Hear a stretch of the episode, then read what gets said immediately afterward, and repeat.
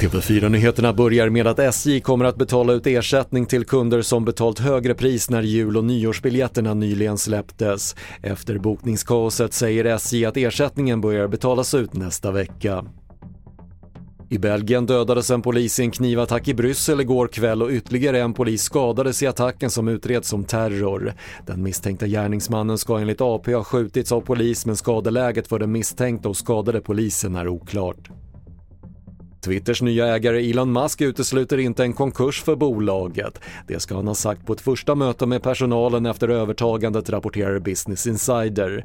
Turbulensen verkar fortsätta efter att Musk tidigare sagt upp ledningen och halva företagets personal.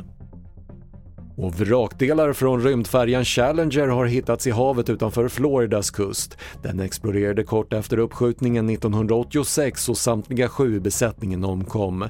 Vrakdelarna upptäcktes av ett dykarteam som sökte efter störtade flygplan från andra världskriget. Fler nyheter hittar du på TV4.se. Jag heter Patrik Lindström.